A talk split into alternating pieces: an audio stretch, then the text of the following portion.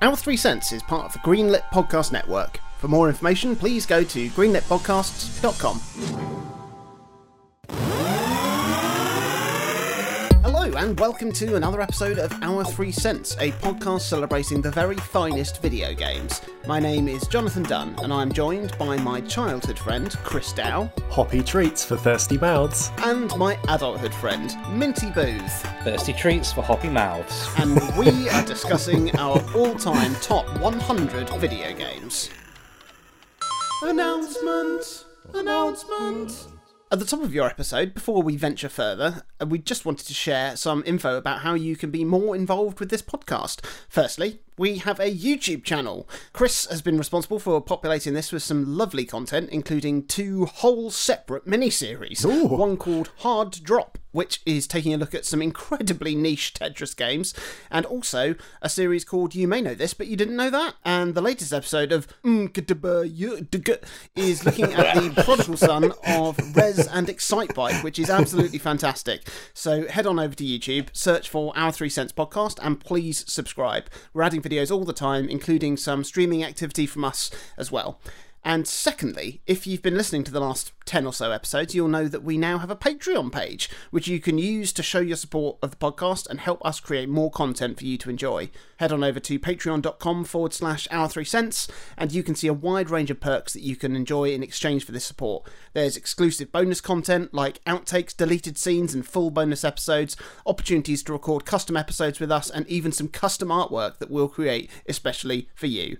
Check it out. Yeah.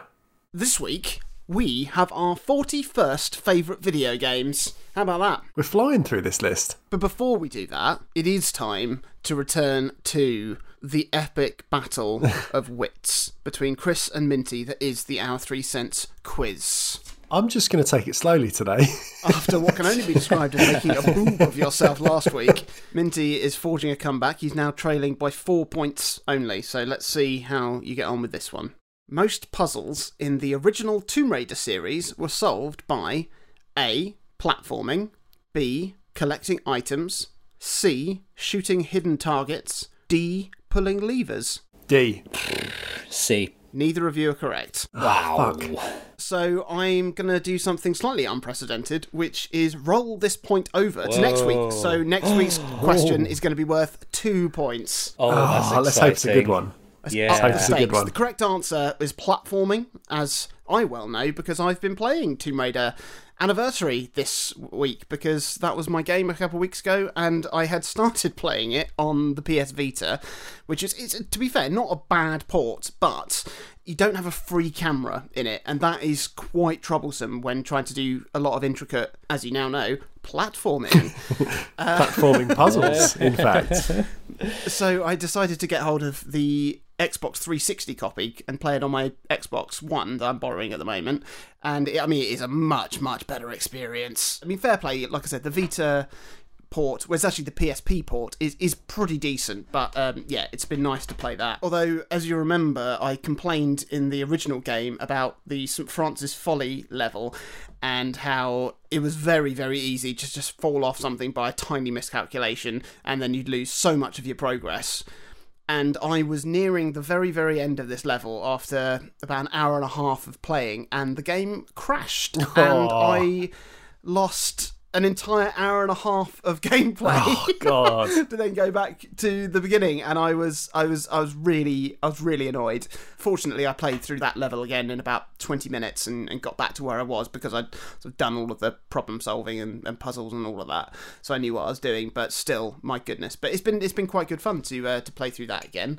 I also finished Ori and the Will of the Wisps. Where does it rank in, in relation to the first game? Now, it's a great game, although I do think the original is a purer experience. I did mention the, the kind of occasional buggy nature of Will of the Wisps when I spoke about it the other week, and, and it did, it was quite frustrating. It, it, I mean, it was just a little bit slow and clunky when going in and out of menus, which kind of ruins your momentum if you're just like, right, Yeah. where am I on the map? Right, back into it. And that, that flow is one of the things that I loved so much about the first game because of the nature of like how you explore in the game, I'd said about in the first one, you you have to use like the full range of your movement abilities to explore every hidden bit in the game and really like push the game to its limits.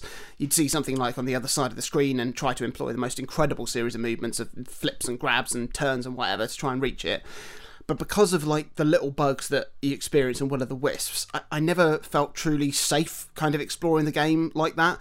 And if I did pull something off, I, I could never be like sure that I hadn't like just broken the game a little bit or, or, or, like I wasn't meant to be there. Yeah. So it wasn't quite as free flowing and liberating as the first game felt to like move around and I mean, several times I would appear in a new area and like the assets hadn't loaded, which would really dampen like the emotional impact of those story beats. But all in all, I mean, it is a brilliant game. But yeah, I mean, it is a li- it was a little disappointing in parts, but mainly from a technical point of view rather than anything else. And I mean, I would love it if they ended up porting it over to the Switch, and it would be a good opportunity to iron out some of those creases, and and I'd, I'd happily play through it again. What else? I've, I've had a busy gaming week. A little group of friends of mine from uni who have started doing some retro PC gaming on Friday nights, and I, I joined them properly for the first time this last week after briefly playing Worms Armageddon with them the week before, which was oh. fantastic. Our Three Cents approved. It is indeed. this week we played a ridiculous game. It's a free to play game called Moonbase Alpha. It's actually developed by NASA, and there's even like their its own like information page like on the NASA website. It's it, it kind of feels like a almost like an educational piece of software that you would have gotten like an Encarta CD or something like that free times. Oh, I remember Encarta. I love Wowie. Encarta. and yeah, and it was it was mad. Like there was a few of us all just jumping around the moon, trying to fix some circuits and, and mend things uh, to restore power and, and and get ourselves off the moon again. But then we then we did play some classic Counter Strike Global Offensive, and there was a really good co-op mission that we were doing where we had to rob a bank, and uh, and that was really good fun as well. Obviously, I've been playing a load of Animal Crossing, like I'm sure you guys have as well. Um unfortunately, I have to confess that I have become the turnip baron. Yeah, I've, I've, I've capitalised, if you like, Yeah. on that. I mean, it's it totally goes against the ethos of the game, and I don't feel good after doing it, despite the fact that my like bank account is heaving with bells. you know, I'm close to becoming a billionaire. Ridiculous. Oh, a billionaire. Oh, Jonathan, you need to be stopped. There's a Nook Miles achievement for making 10 million bells profit from the stock market, and I think once I hit that, that's it. I'm going to retire to my yacht with my bells and uh, and cruise around just snorting cocaine with Gulliver or something. It's got to be canonical, isn't it, that Gulliver is just like a dirty drunk all the time. Oh yeah, he wouldn't. He was on your island when I popped over earlier, Chris, and I couldn't even wake him up. He was like, "Nah, sleeping, mate." Like, "Fair enough." He goes hard, doesn't he? Serious at sea benders. Absolutely. I think he opened his eye and went, "No, I'm going to wait for a wench." Although uh, it's been really nice to see a couple of the new updates that have come in in the last week with Yeah. Jolly Redd, the absolute fiend selling artwork in the game now, and the museum expansion to allow for that. I've, I've already got a couple of pieces in there. Although he, he got me, he fooled me with a painting that I I'd loaded a version of the actual painting up on the internet so I could study it to see if it was fake or not. Because there'll always be like it's essentially you just you find what painting it is or what statue it is and you play spot the difference. And there's usually one big thing omitted from it if if it's if it's not real. Yeah. and i couldn't see anything. And i'm blaming that on being colorblind and so i bought i bought a, a, a fake painting which you can't even sell in the shop to get rid of No, so there's I, nothing you can do about it, is there? I, I thought I might be able to like craft a garbage can and put it in that, but I, I didn't have a recipe for one, so I've just hung it in my loft. Oh, we have a garbage can. You can come over to our island and get rid of it if you want to. Ah, I may do that. I may do that. yeah. It's been nice seeing the Nature Day updates, and I've planted shrubs everywhere and some new flowers, and it's just oh, it's lovely. It's lovely. How are you guys getting on with it? I think uh, I'm, I'm still behind everyone, like, like I have been for a while. But Nook's Cranny finally got upgraded in my town. I was I was a little bit behind. I too was duped by by Red on his first visit. But in my defence, I didn't realise how much art was being sold on one visit. Yeah. And I, I thought I was buying what was a piece of furniture, like a statue. Yeah. And didn't realise that was the day's art or one of the pieces. Yeah. So I just merrily was like hammering the A button. And then when I tried to buy an actual painting, he was like, No, mate, you've you've had your lot. so so yeah, now I'm I'm also lumbered with like a, a massive statue. You haven't got a second player on your console, have you? No, I don't. Because if you have that, you can each buy one piece a day. So I bought one with me and one with Sammy. Ah, so you're gonna you're gonna double the speed. but not if I continue being duped by the bastard. I've also I've just spent loads of money buying outfits from Able Sisters. Yeah. I think one of my favourite changes from from the last game is being able to go into the wardrobe and actually see everything Oh, that's it's available great, that day. it? Yeah. And and it so means good. that every time I turn it on, I, bu- I buy a full outfit. Like it, it, it can be a stupid one. Like it doesn't really matter. I just pick like one of each thing I think is funny or looks good. Yeah. And I've spent loads of bells on that. Yeah. So I'm now this week attempting to play the stock market properly to try and imitate some of your successes, Jonathan. Mm. I still haven't had KK Slider visit, so I'm still behind because my, my island is not a three star island yet. No, you've got a lot of weeds still on there. Yeah, and I think part of it is just I haven't put the effort in to do that, and I haven't put the effort into actually like build any decent infrastructure. Yeah. So hopefully, when I am a a well, not a billionaire, Mm. when I have a few bags of bells spare, I can kind of do I can do a bit of stuff this week. But yeah, other than that, it'll be nice to see um, old eyebrows come in for a gig when he's when he's finally ready. Oh, yeah. Yeah, but it's still great. It's still just a, f- a fun thing. How about you, Minty? I haven't bought any turnips this week because that is just a big stress that I don't really need at the moment. Totally understand. I think I might that might be something that I do maybe every fortnight. Yeah. Like if I just need a little some some if I wanna, you know, upgrade my house. But the one thing that has changed the enjoyment of the game, or I think will change the enjoyment, is like you said, this new update. I have two people, two two real life people living on my island, me and my wife. And one of the advantages that I've found, especially in this new update, is that uh, Mrs. Minty is a is a very gifted artist, and she is. she's very knowledgeable about the works of art that Red has on his ship. Excellent. So we haven't been fleeced yet by him. Oh, well done. We both picked the ones that were real.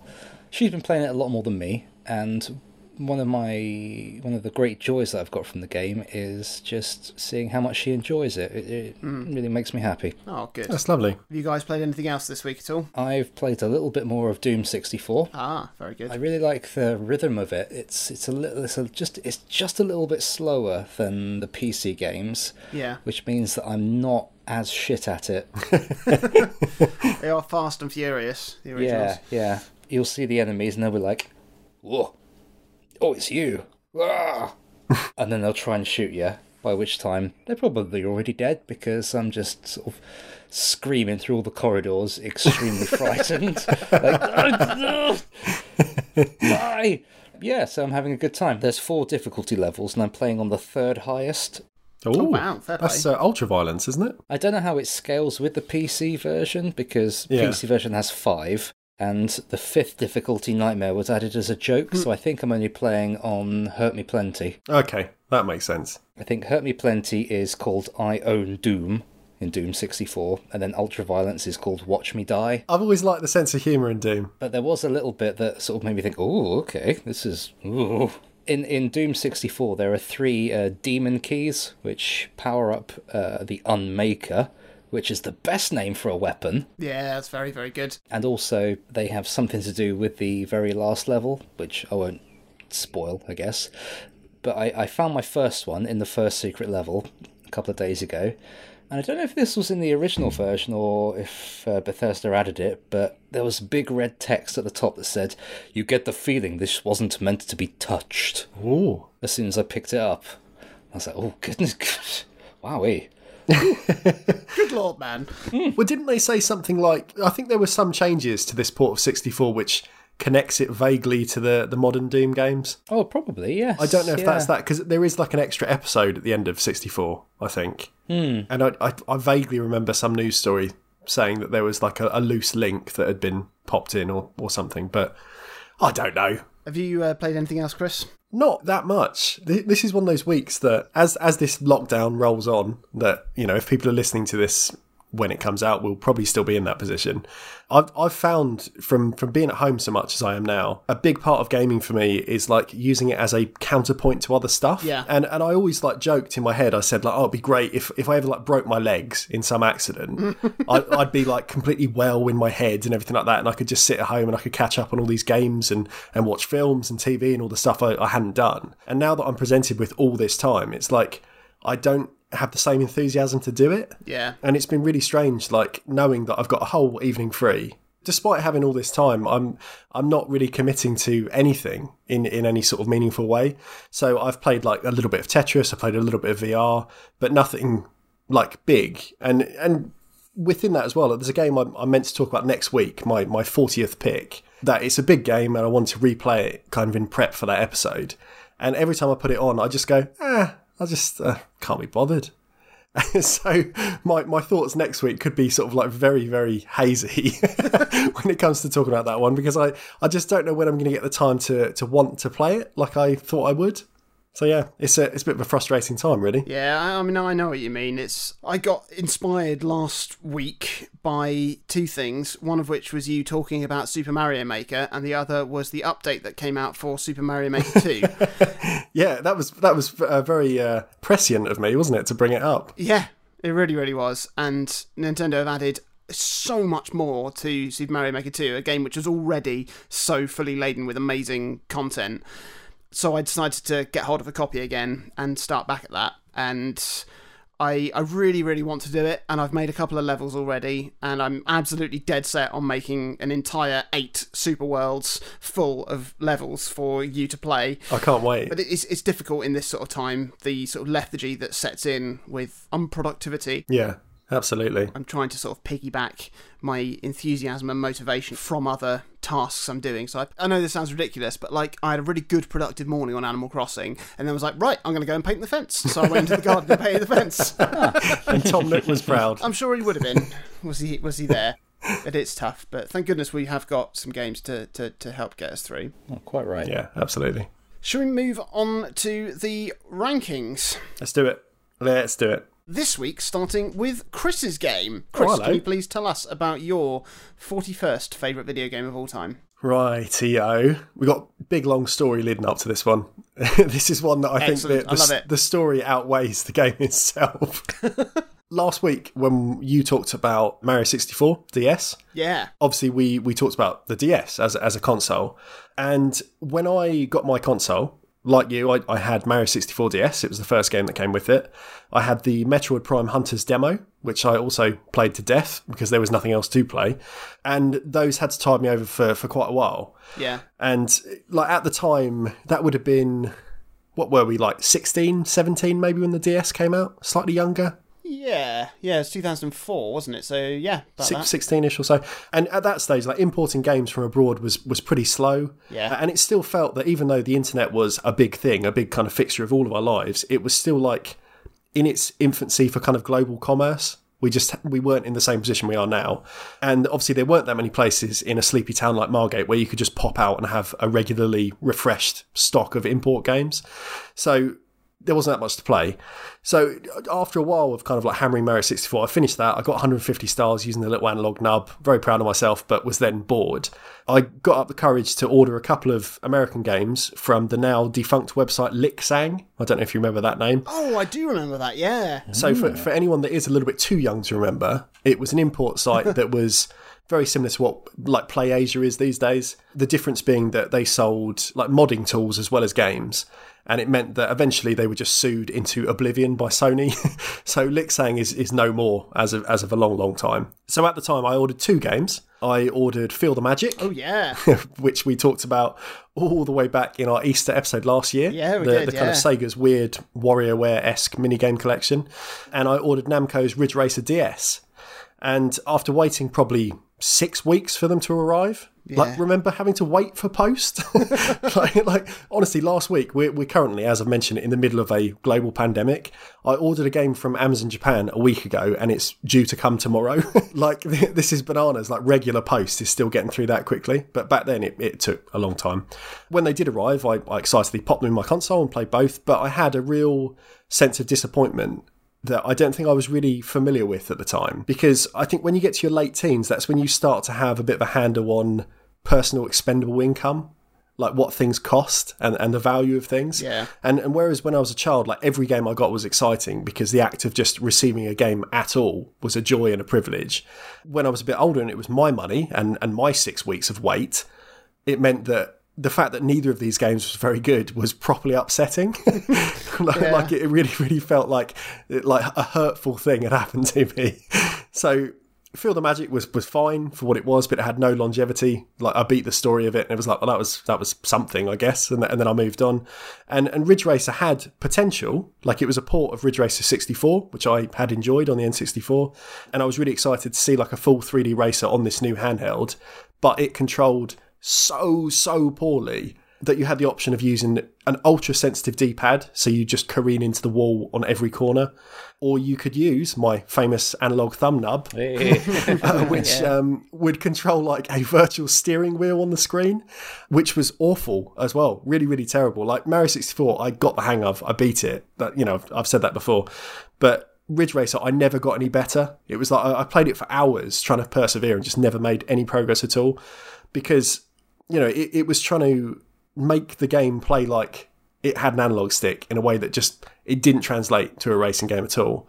Now jump ahead a few years in 2011 with the launch of the 3DS as as kind of the successor to the DS, we got Ridge Racer 3D and it was a launch title for the 3DS and it atoned for the sins of its forebears. Like Ridge Racer 3D is fantastic and it is my 41st favorite game of all time. Ah, how about that? Ridge Racer. Yeah, Ridge Racer. Now, Ridge Racer as a series, my, my brother Tom remarked once when I was playing a Ridge Racer game that I was only good at racing games that weren't about being good at racing games. And and I think that's a quote worth unpacking because Ridge Racer is not it's, it's not a realistic racing game at all. Like it, it's set up, it's it's very arcadey in that you start a race, every other car pulls ahead of you immediately, and then you basically spend the three laps just clawing back progress like an arcade racer. Yeah. But it's also just it's not a realistic racing game at all in its handling either and and the unique kind of feel of of Ridge Racer that no other series does like this is it has a very specific way that it, it deals with drifting round corners. So you sort of approach a corner, you release the accelerator, you turn into the bend, then you apply the accelerator again, and the car will kind of swerve really theatrically, but but basically just like stick to the racing line. As, as long as you go into it at the right time, press the buttons at the right time, you you are kind of guaranteed to get around the corner and and it means it's got this this real sense of weight, this kind of like tremendously satisfying feeling of being able to just absolutely annihilate every single corner once you get good at it. But as as Tom said, it does very little to emulate how you drive an actual car. so I, I wouldn't use it to actually uh, to learn, as it were. now, Ridge Racer 64, going back to, to that and the DS port, I guess by by extension, was a game that took elements of the PlayStation's home ports of Ridge Racer and Ridge Racer Revolution, and it was kind of like a best of package. So the N64 game was essentially just all the best bits of the series to that time, and Ridge Racer 3D essentially does similar. That this time, though, it's for the whole series to date.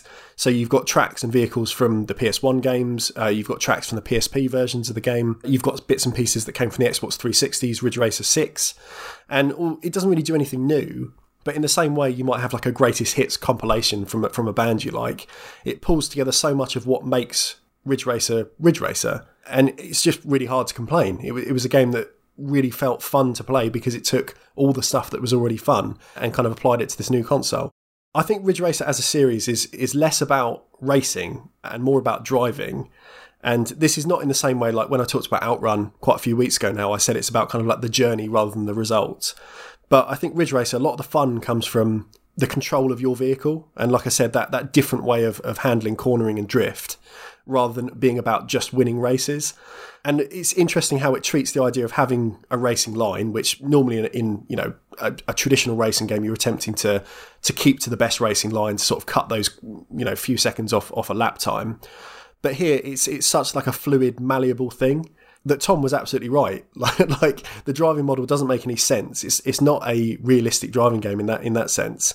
But when you compare it to something like Gran Turismo or, or Forza or any of these kind of realistic series, I would much much rather be able to drive a car at 150 miles per hour around a hairpin bend whilst doing a full like 360 degree spin than having to memorize like the relative stopping distance for the weight of my car.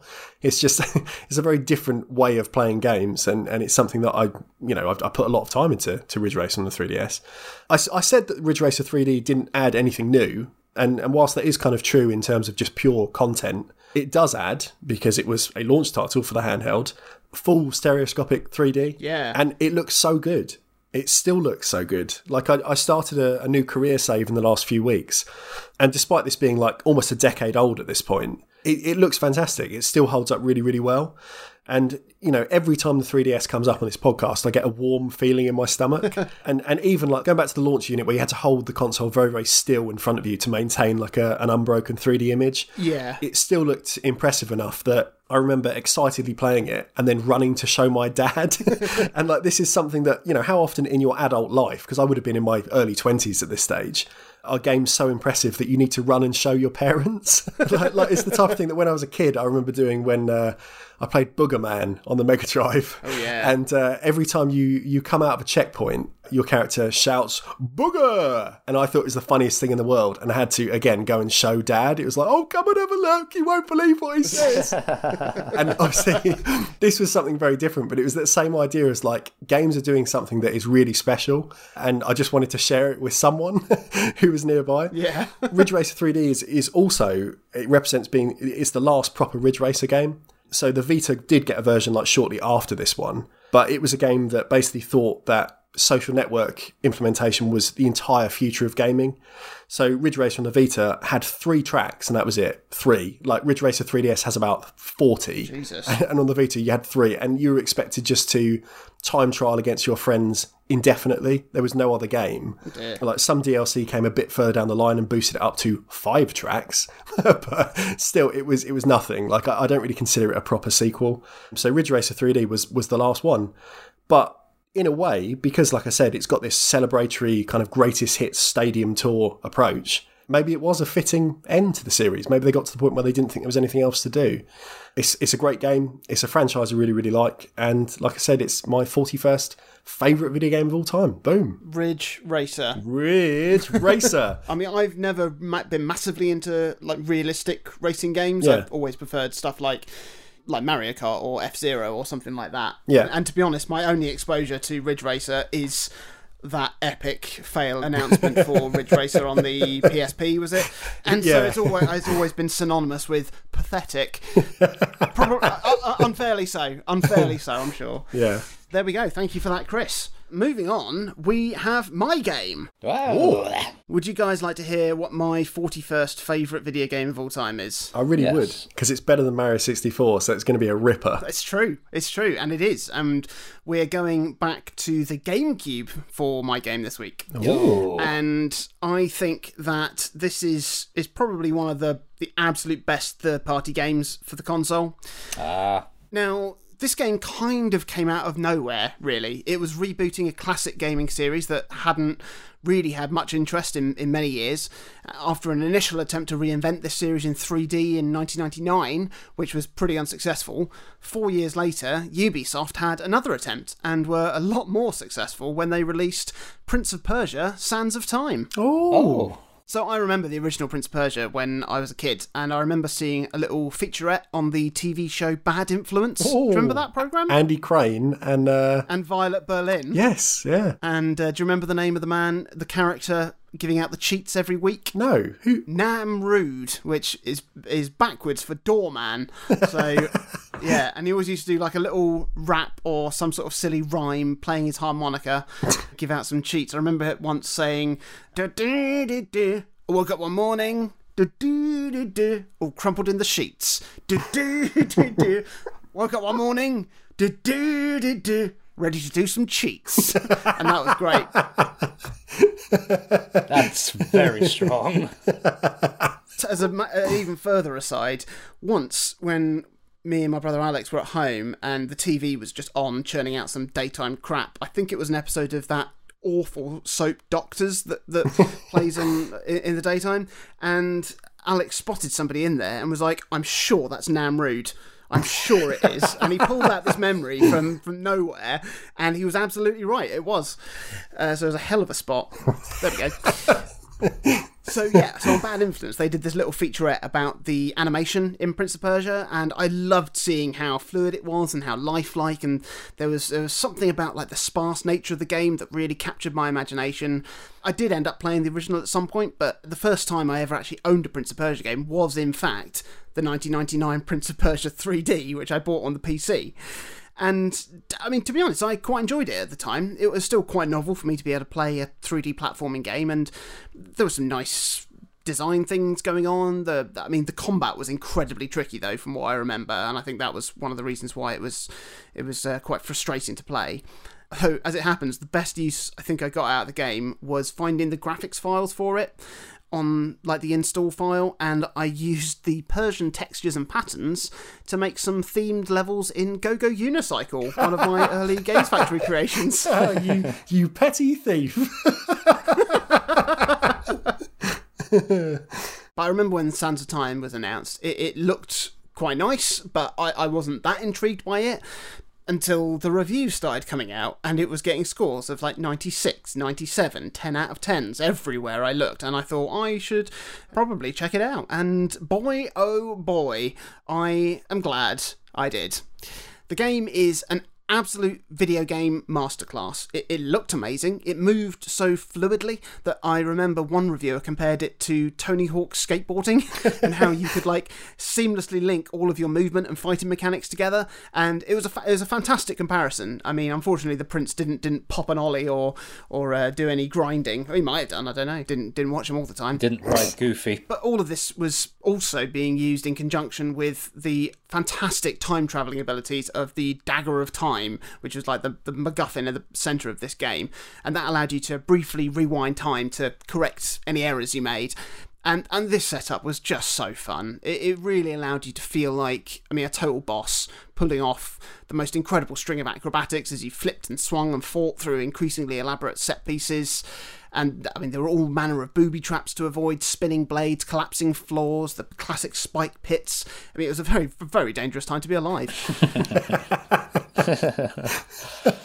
you could run up walls and you could run across walls, making like traversing the architecture and these hazards like an absolute breeze, and and being able to do that whilst also having the freedom to correct your mistakes if you did muck it up it really meant that you threw yourself into these things with reckless abandon and like i said you felt amazing when you pulled it off something i actually alluded to a couple of weeks back when i was talking about tomb raider anniversary and i think sands of time really reinvented the conventions of 3d action platforming and I mean, we would see it mirrored in, in so many games to come. I mean, not least of all, like the modern Tomb Raider games and the Uncharted series.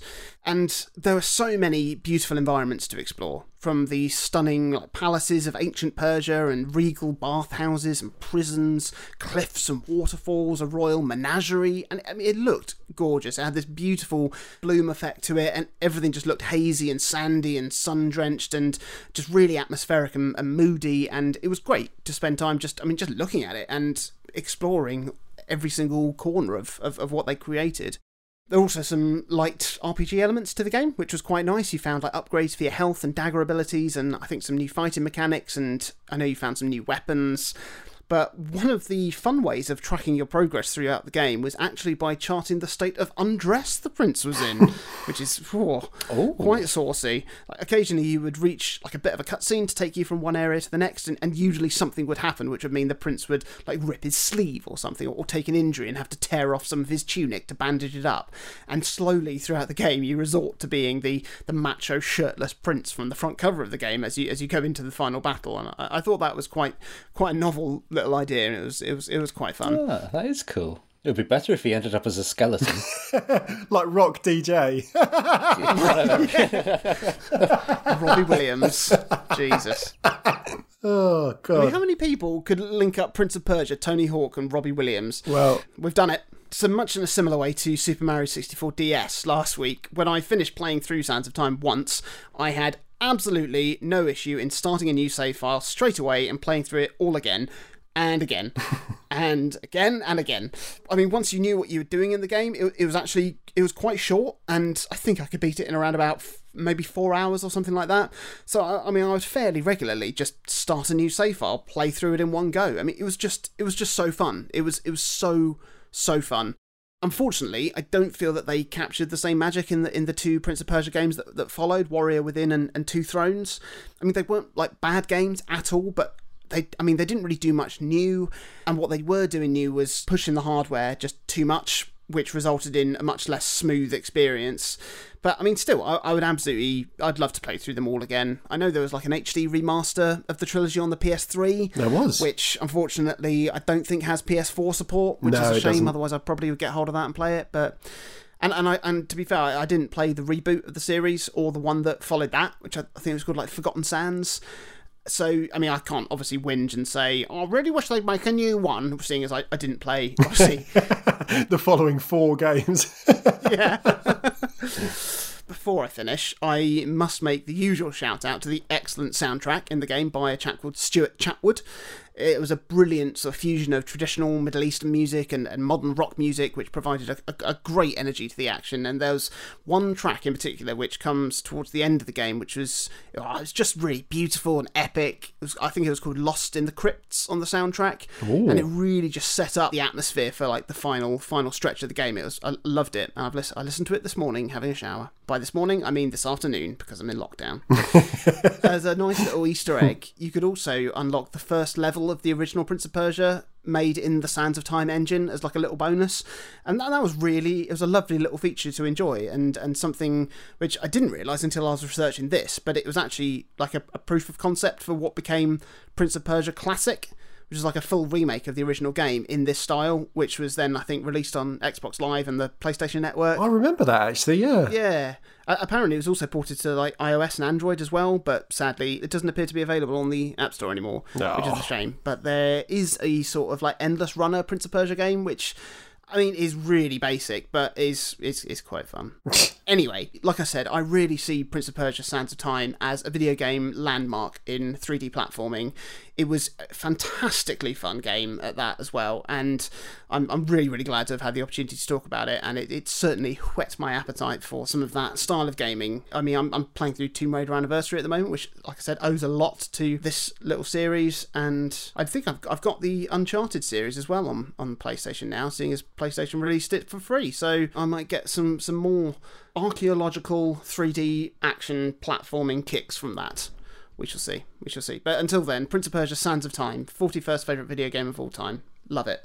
Absolutely love it. Lovely. Great. It's a good game. I've heard. Same. So, lastly, but not leastly, we have Mintley. Minty, can you please tell us what your 41st favourite video game of all time is? Please, sir, now. Yeah, absolutely. 3D. It's not all that. I mean, it was a massive leap forward, or rather outward, for game development. Yeah. I think there was a period, sort of, you know, early PlayStation and N64, where it was a feature or a selling point instead of a means to an end, which, you know, obviously should be a good game. Hey, Look at what this new powerful console can do. You can go around and up and down now. The limitations of hardware that necessitated 2D games gave us things like uh, Mode 7 graphics, the incredible level design of Donkey Kong Country, the story of Chrono Trigger, and I think the jump to 3D helped prop up a lower level of innovation for a good few years in game development. You know, which is to be expected. You're not born knowing all the ways to cook an egg. we all lost our shit when New Super Mario Bros. and Donkey Kong Tropical Freeze came out. The resurgence in Castleroid games is bordering on oversaturated. Woodle Tree Adventures is in 3D. You know, this is probably a discussion for another episode, maybe even a bonus episode, but the point I'm making is this. I think we were owed about five or six years more 2D game releases just to see how good they could get before shit started getting square. Speaking of Square, my game this week is Final Fantasy VI. Ah. Big apology to that fellow who was upset at us a few weeks ago. Final Fantasy VI is better than 7 in every single way. He's going to kill you. These are, these are these are big words which I, I, I I can't argue with for I know neither. It looks better, The sprite art is fantastic, enemies and bosses look great, towns and cities, they bustle with activity and are just pissing with detail.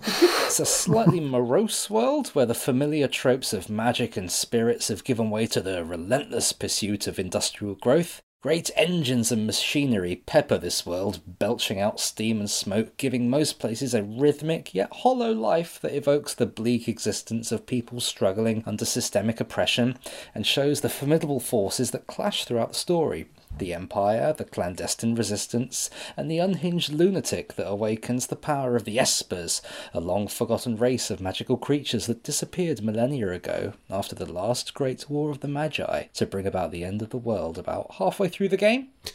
oh, yes. The stakes are high in Final Fantasy VI, the first half has you follow a mysterious magic wielder as she tries to uncover her memories following her escape from the Empire's military, a period of service that saw her brainwashed and weaponized.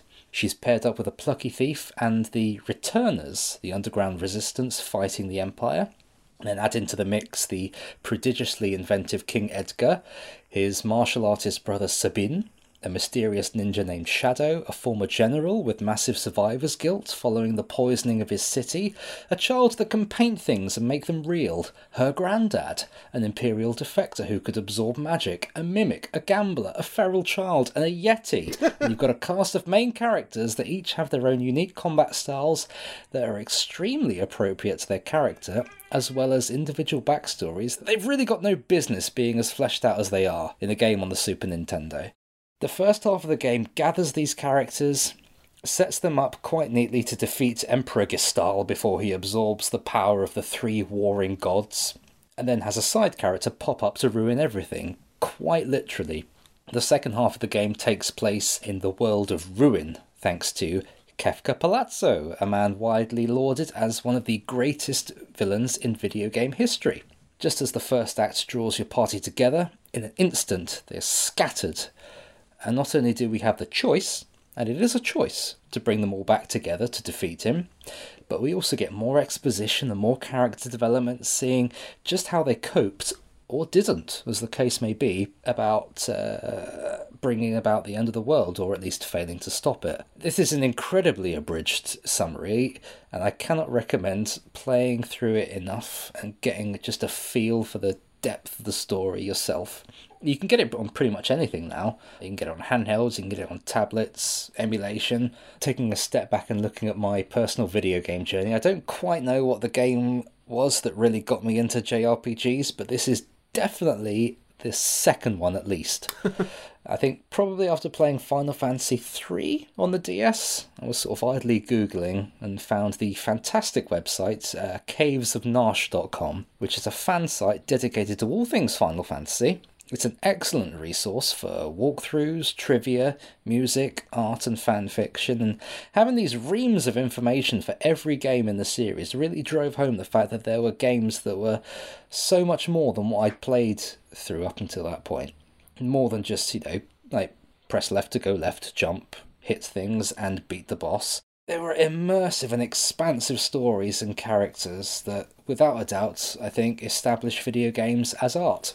Not only is this a very good game, but it's an incredibly pivotal game in my appreciation of video games. I love it. Wowzers. So good. Really, really love it. Fantastic. I know on the App Store on, on my iPhone you can get a pack of Final Fantasy 1, 2, 3, 4, 5, and 6, which also includes the DS remakes of 3 and 4. Hmm. Yeah. And I, I just wish it was released on like the Switch or even on like the Vita or something I could play it with a control pad on because I would I reckon I could uh, very, very happily start chipping away through through all of those games. As an aside, if you want to play any of these ones, one and two got shiny versions on the PSP. I'm sure I've got the cartridges for three and four somewhere for the Yeah. DS, which will obviously work on my 3DS if I can find Yeah. Uh, any of those things. So I may well, because I've loved hearing you talk about the Final Fantasy games, Minty. I really, really have. Like with Banjo Tooie a, a few weeks ago, I, I, it's really whet my appetite to to dive into a whole whole load of games that that, that passed me by, which is Yeah. it's a w- wonderful, wonderful bonus of doing this podcast. Yeah, I think as as we're sort of getting